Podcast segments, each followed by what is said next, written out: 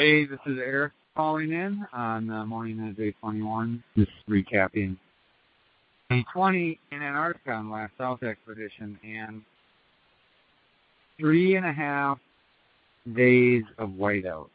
Uh, two and a half days ago, it cleared up for a little bit, then whiteout came again. It's just nothingness for hours, and just so you understand, I've been getting about four hours of sleep at night and out on the trail over fifteen hours a day just trying to make up time. And uh, when I dropped some gear and heels off, I was hoping that I would start going faster just because I just got rid of a little bit of excess weight. I didn't have a ton.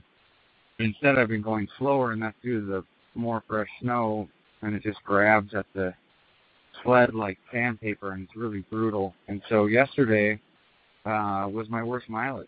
Uh, literally didn't even make fifteen nautical. So I'm in a pretty dire situation here in the sense that uh, I don't have a lot of food. And so I'm heading out today just kind of as a last-ditch effort to make miles and uh, see what happens. So that's my plan. Kind of been my plan all along. I've been living on the edge for a while, but uh, you know, going through my supplies, I've been trying to stretch this stuff, but my original goal was twenty-three days, and I'm coming up on that amount of food, like, now.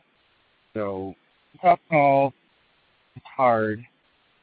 I made a gamble with that, starting out, but that's the position I'm in, and that's what I'm doing. And, you know, overall, I feel really good.